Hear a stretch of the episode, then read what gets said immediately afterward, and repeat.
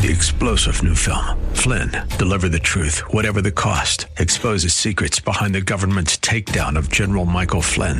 Flynn knew what the intel world had been up to. He ordered the first audit of the use of contractors. This set off alarm bells. He told the truth. He was the most dangerous person for Donald Trump to hire. They had to get rid of Flynn.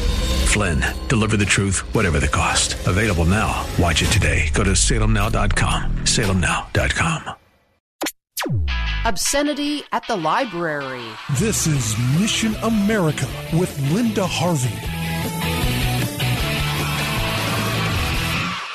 You've heard me report many times on the sharp rise of outrageous books that are now marketed aggressively to teens and even younger children. It's now almost impossible to name them all because there are so many and they are getting darker, more obscene, and violent than ever before. The extremely liberal American Library Association compiles a list each year of the public library books that caused the most controversy during the previous year when people asked to have them removed. The ALA doesn't like for books to be challenged because they believe it harms intellectual freedom. But if you read most of the books in question, there's nothing intellectual going on here. Very common themes for teen books now are sexual depravity, porn, vulgarity, drugs, emotional disturbance, and violence. This year, the ALA list of most challenged books is dominated by those with homosexual and transgender themes, and most of them have many other problems as well. The number one book that made lots of parents mad is called George by Alex Gino, and the number two book is called Beyond Magenta Transgender Teens Speak Out. This latter book describes six teens who try to become the opposite sex, what they call transitioning. And that's harmful enough because gender rebellion is embraced as a good thing. But one thing that has really upset people in this book is that it normalizes pedophilia. One of the characters describes the sexual contact he had with the guys in his neighborhood when he was six years old. The book is obscene, violent, and makes no mention of the problem with acts of probable pedophilia, but seems to normalize such behavior. People wonder sometimes why some of us spend so much time on these issues, but the reality is that this is where our culture goes if you don't pay attention and monitor what's going on and speak out. Our vigilance is needed to protect the young because there are too many strange folks out there who want to use and exploit them. So, as parents spend more time with children while schools remain closed, there may be a time soon when you can return to the public library. Be very careful and watch what your children choose. Be alert for special library displays, especially as the June homosexual pride season approaches, because that's where the activist librarians, and there are lots of them, will try to entice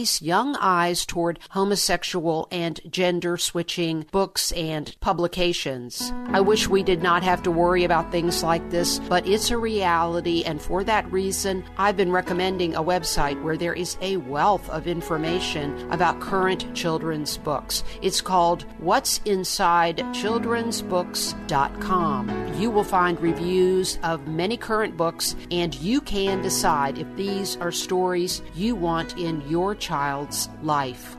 I'm Linda Harvey. Thanks for listening. For more information and lots of news and Christian commentary on today's culture, log on to missionamerica.com. Be sure to listen to Mission America every Saturday afternoon at 1 here on AM 880 and 104.5 FM The Word, WRFD. And remember, with God, all things are still possible.